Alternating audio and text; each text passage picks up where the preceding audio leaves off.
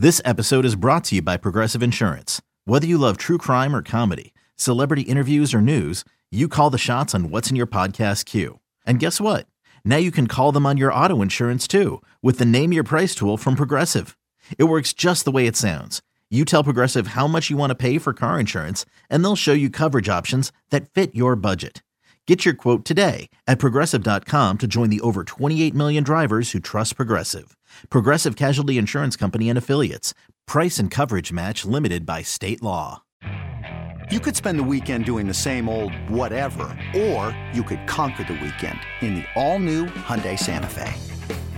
Visit HyundaiUSA.com for more details. Hyundai, there's joy in every journey. Yes, hello, Six Rings and Football Things fans. We have a very special treat for all the football fans and members of Patriots Nation today as we gear up and get excited for the kickoff of the 2023 NFL season, a new Patriots season, Tom Brady's return, and so much more. We are pleased to be joined today by a voice that will be quite familiar to you, whether you are a listener to the Bill Simmons podcast, a fan of WEEI from many of Football Fridays, of course. His podcast, GM Shuffle, correct, Mike? Yes, that's it, GM Shuffle. GM Shuffle, of course, and if you read the National Football Post, and maybe if you're so lucky to have gotten a copy of this, and we can't recommend it enough, his latest book, Football Done Right, the one and only, a man who's now a member of the extended Pat McAfee family, joining Pat McAfee's show on Friday. Dare I say, we're in the middle of a Lombardi seance. Ladies and gentlemen, Six Rings is pleased to welcome in the one and only Michael Lombardi. What's up, Mike? Great to have you. Well, great to be here. Thank you, Fitzy. I appreciate it. It's always great to talk to Patriot fans, so I won't get yelled at for being a Patriots homer on this podcast because I fully confess I am. I know. Listen, you have a dyed-in-the-wool, lifetime, almost 50-year-old Pats fan here. Andy, in addition to being my podcast partner, columnist at WEEI, and the co-host of the Six Rings postgame show on EEI, worked for Patriots.com, Patriots Unfiltered, and was a member of the organization for almost 20 years as well. So our Foxborough knowledge and passion runs very deep. And speaking of knowledge and passion running deep, Mike, the first thing that struck me when I was reading the book, and it's a great read. Now, I know a podcast host is supposed to say that right off the top, like, oh, it's a great read. Oh, congrats on the book. But like, actually, there was a comma missing in the third sentence of the third. Yeah. I'm sure there's probably one of those. Yeah. We're going to do an after pod with some notes and thoughts. But like, you know, the book is really like a great history lesson from yourself, like who's a student and appreciator of the game, but also you're a significant contributor to the game, having worked with organizations, Browns, Raiders, obviously the Patriots as well. And, you know, football, undeniably America's sport. But kind of to me, what struck me was that, like, in the wake of the loss of somebody who I've considered like one of the great stewards of the game, Gil Brandt, that reading this book in a lot of ways, it's almost like you inadvertently postured yourself now as like someone who's taking the baton from Gil, like someone who's left an indelible mark on the game, who's teaching people the right way to remember the game, you know, your references to the White Oaks, your top 100 and everything else there. And when I used to do some podcast with the late, great Don Banks, we used to always say that when you walk into the Pro Football Hall of Fame, a hologram of Gil Brandt should greet you and sort of like guide you through like the history of the NFL. And you're kind of part of that, like that pantheon of people who want to make sure that the legacy and the heritage of the game is learned and appreciated the right way. And I think it's terrific. You know, I've been really blessed and I appreciate that comment because Gil has been instrumental in my life. I started in 1984 with the 49ers and we were part of a combine back in the day when there wasn't just all the teams together. So it was Seattle, Buffalo, Dallas, and San Francisco. We were in a combine and Gil was, as to be expected, kind of ran the combine. And his grading system in that combine was my introduction into that scouting wasn't just, hey, I like that guy, I don't like that guy. You know, that there was actually a profession to scouting and there was a grading system. And then he also, which I think has benefited me later in life, he's also taught me how to write reports that I could paint a picture. So in 1984, if I went to go watch Jerry Rice play at Mississippi Valley State, I had to paint a picture of what I saw because nobody was going to be able to watch it on YouTube. Nobody was going to watch it. There was 16 millimeter tape, and it was very expensive to duplicate, and it was very expensive to have sent to you. So if that report didn't accurately portray the player, you were not doing your job effectively. And I think that helped me become a writer later in life. So I owe a lot to Gil. I really do. And I think I try to pay homage to him. I have a great Gil story in the book. I don't know if you got to that part yet about him at the Ice Bowl and what he was and the kind of the way his mind operated. Mike, so in the book, you have lists, you have rankings, you have all, you know, contributors to the greatness of the game and all of that history. And there's one thing in there that you have that I don't think is controversial, but some of our listeners might find controversial when you rank the greatest coaches of all time. And I've always pushed back with great respect when people just flippantly throw out Bill Belichick's the greatest coach of all time. Well, he's the greatest winner of all time and the greatest champion of all time. But you, I think, give an explanation of what Paul Brown has meant to the game. Yeah. And I've always, I mean, in some ways, I guess it's also a time thing. Like Paul Brown was able to contribute to the game because he was creating the game that we know today in so many of the things that he did.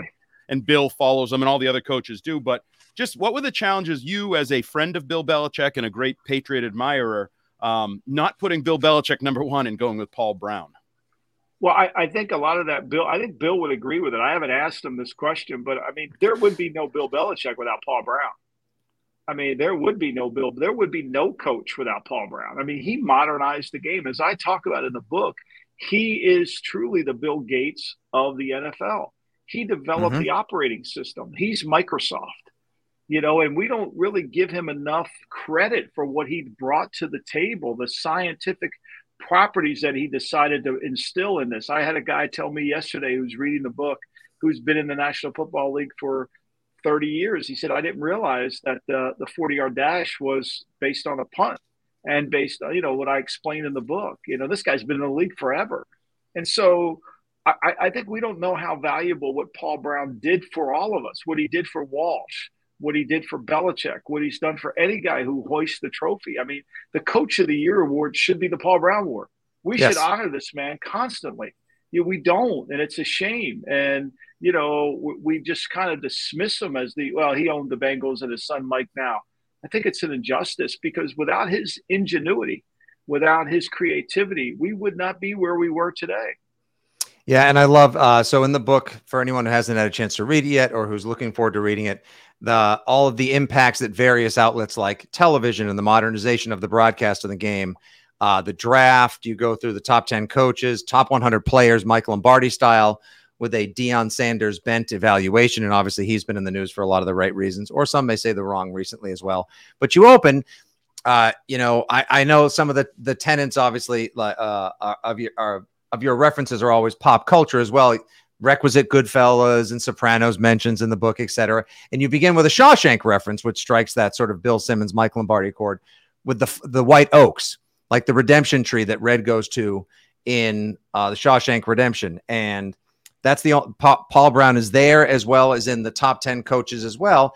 And so for people that are enamored of this game, like, you know, I grew up loving watching the Chargers on TV as well as the Patriots and other teams because Air Coryell was the first time. Oh, my God, this team is just throwing the ball all the time. It's Fouts to Winslow. I remember that game with Don Strock and Dan Fouts growing up, and I'm telling my dad, like, this made me fall in love with football. It was so fun to watch. And I think a lot of kids now who just see Patrick Mahomes or who play fantasy don't understand how the game struggled under Hallis, but he helped innovate. And then the Browns and other ones pulled it up and made it the spectacular form of entertainment that it is today.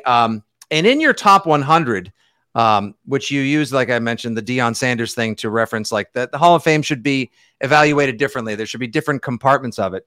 The one that struck me as like the ultimate football guy ranking was you had Anthony Munoz at number 7. Now, a lot of people may not remember him, the great tackle for the Cincinnati Bengals, but I thought that was bold and at the same time awesome. That's the largest human being I've ever met. He shook my hand and he tickled my elbow. His hands were so big. Man was just an absolute legend. Can you explain a little bit about how you put together your top 100? I did it like a draft board, Fritzy. So I approached it like I was building a draft board, okay? And I did it horizontally, which is what you want to do in every draft board. You rank the players, 1, the best player, 2, the non-draftable player, if you will. And so when you're only dealing with 100, you kind of have who qualifies to get into the 100. And I was working with 150 players, if so. And then I did it horizontal. I did it vertically, and then I did it horizontally. Like, who would I rather have? Would I want – like, who belongs in this upper echelon? Like, who's not being talked about in reference, right? Mm-hmm. And then I also knew that there had to be some players that had to be in this rankings that were going to age better than my rankings. Gronk, for example. I think I have Gronk at 61. Gronk's going to age a hell of a lot better. But for right now, that's kind of where he was, you know, and – So I think, to me, that's kind of how I approached it. Munoz was from practical, from firsthand experience. Like, I played against Cincinnati. I was in Cleveland. I watched this big, massive man who looked like a dancing bear, whose uniform never got dirty, right? And I only could imagine when they would tell me stories about him as the baseball pitcher at USC with his little hat on and this 6'7" man standing on the mound. I'm like, I'm not getting in the batter's box against this guy. There's no chance. Like, there's no way I'm getting in there, you know? And so I just thought he was really, if I were going to build a team, he would be the first left tackle I would draft. Like, that's how I approached it. So taking that approach, a question you've probably been asked a million times, but Sunday evening, Gillette Stadium, Bill Belichick will be coaching the Patriots to open the season, and Tom Brady will be in attendance and getting honored at halftime. Drafting across positions and roles, if you had the number one overall pick in Patriot Nation, would you draft Bill Belichick or Tom Brady? Well, I would draft them both. And I think, to me, I think it goes – no, let me explain. Like, let's talk about Asante Samuel for a second. The moron, the guy who comes on and says that Brady, if it wasn't for Brady, you know, the Patriots wouldn't win. This is how much research he did with that commentary. The first Super Bowl, the Patriots threw for 134 yards and ran for 133. Nobody remembers that. They just remember Brady won. But the game was won because of how they played defense. The game was won because how they executed all three phases of the game, how timely their offense was. The last Super Bowl they won, 13-3. Edelman's the MVP of the game. It takes Josh McDaniels to the fourth quarter to get into 22 personnel to spread them out because Wade kind of had a handle on them. And thankfully, the defense hung in there, and they played a six-man front that basically took away everything Sean McVay wanted to do. So I don't want to avoid the question, but as I write about in the book, Warren Moon was nobody better than Warren Moon. Nobody was better than that Houston Oilers team. You can't. I mean, that's got to be one of the greatest teams ever assembled. And they got to one conference championship game. So I'm not trying to avoid it, but one makes the other. I mean, think about this. Shula's the winningest coach in NFL history. He went 4 years without going to the playoffs with Danny Marino. I mean, think about that. We don't remember. See, we make these comments, and this is what I hope the book will do. I hope the book will stop people from making comments about today without looking in the back, without doing a little bit, just a little bit of research, right? You know, I mean, there's a guy on ESPN who doesn't even have Joe Montana in his top five quarterbacks of all time. Where were you born? Like, what planet are you from? Like, seriously. And I say that respectfully, but I also say it because I was the idiot who made that comment once too. I talk about this in the book. I was sitting with Ernie Accorsi and Steve Sable, and they were asking me for my opinion of the veterans and players. And I didn't have Unitas as ranked very high, arrogantly. And then when I finally said, you know what, you're an idiot, go back and study it, that's how the book came. Yeah, exactly. Played so hard with next to no line, and literally threw his arm off to a point where, like, it was next to no good for the rest of his days. And, you know, I've heard stories from our pal who's a host at WEEI, Christian Fourier. He'd say Tom Brady's the greatest quarterback of all time. And Pats fans, spoiler alert, you're going to love the end of Mike's Top 100. But like Fourier will tell you, like, Tom was the greatest quarterback ever, best football player I played with, the most prepared person, the warmest, most genuine. He said, but nobody threw a better ball than Warren Moon. Said the man still in his mid-40s could throw it with the same kind of heat that he did in his 20s as well. You know, and Joe Montana recently said Tom Brady wasn't the GOAT, that Dan Marino was the greatest quarterback of all time. The rush to always rank things a certain way and show biases as opposed to just, you know, giving what is technically, I guess, kind of the unsexy answer, but it's the right answer to me as well. They were the greatest blend together of, like, Bill helped unlock everything Tom needed and provided him with to achieve his own greatness. And Tom was the flex seal. He fixed all the holes and gaps and cracks in the system, but also helped Bill elevate his idea of what the Patriot way would ultimately be. Tom could be the guy who guided the ship and threw for 500 yards when they needed him to, but also he'd be an effective threw for 380 it was in Super Bowl 38 when Weiss needed him to sling it in that wild second half, but also when the defense was dominating and you have Otis, my man Smith, and Ty Law and, you know, McGinnis just crushing the greatest show on turf. They didn't need Tom to do that as well. And right. And that's just one of many examples as to how they worked like in symphony together. But now that we're a couple years removed and we see how difficult it is to build a winning team, how lucky we were to watch what I call the double dynastic run. Mike, do you think, as you go into length about Paul Brown's system, the impact of Bill Walsh as a White Oak and Bill Belichick, do you think those systems helped, they worked and built the game to what they are now, but can some of Bill's principles now that are starting to possibly look a little archaic or flawed, can they work now without talent like Gronk, Edelman, and Brady? Well, you always need talent, but I think at the end of the day, you know, what makes a great coach is still never going to change. You know, one of my heroes is a guy by the name of General Mark Welch. He's the head of the President Bush School of Leadership down at Texas A&M. And he gives a slide in one of his presentations of a soldier sitting on a camel. And he says, Bart Decker, this guy, you know, he's a new age guy, but his principles are always going to remain the same. And that's leadership, right? And so accountability, holding players accountable is still going to be number one.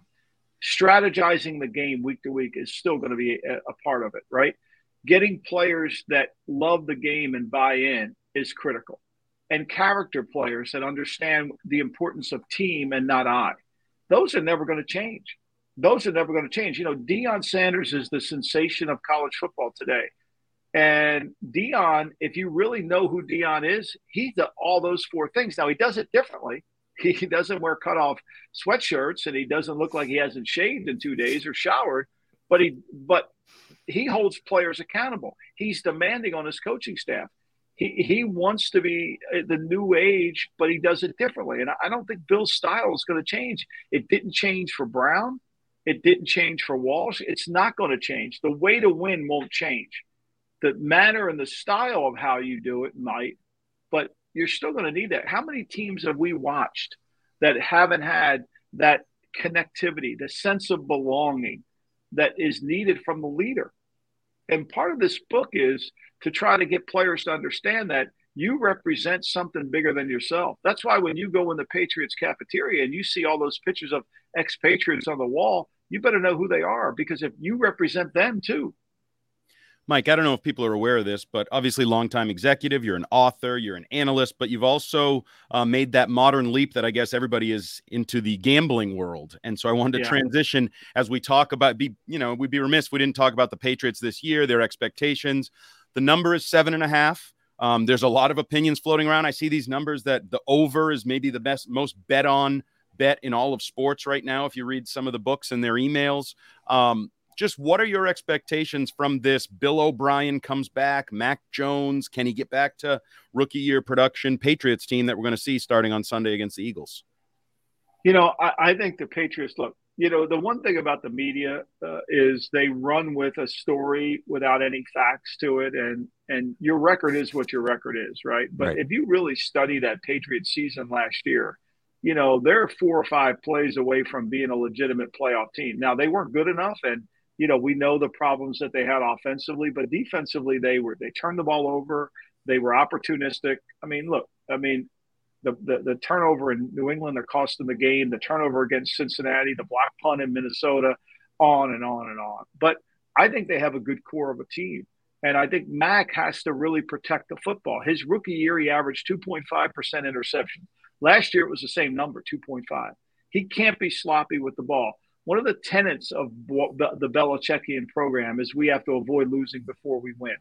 And they didn't do that last year. They didn't do that. They turned it over way too much. I think they will. I don't bet.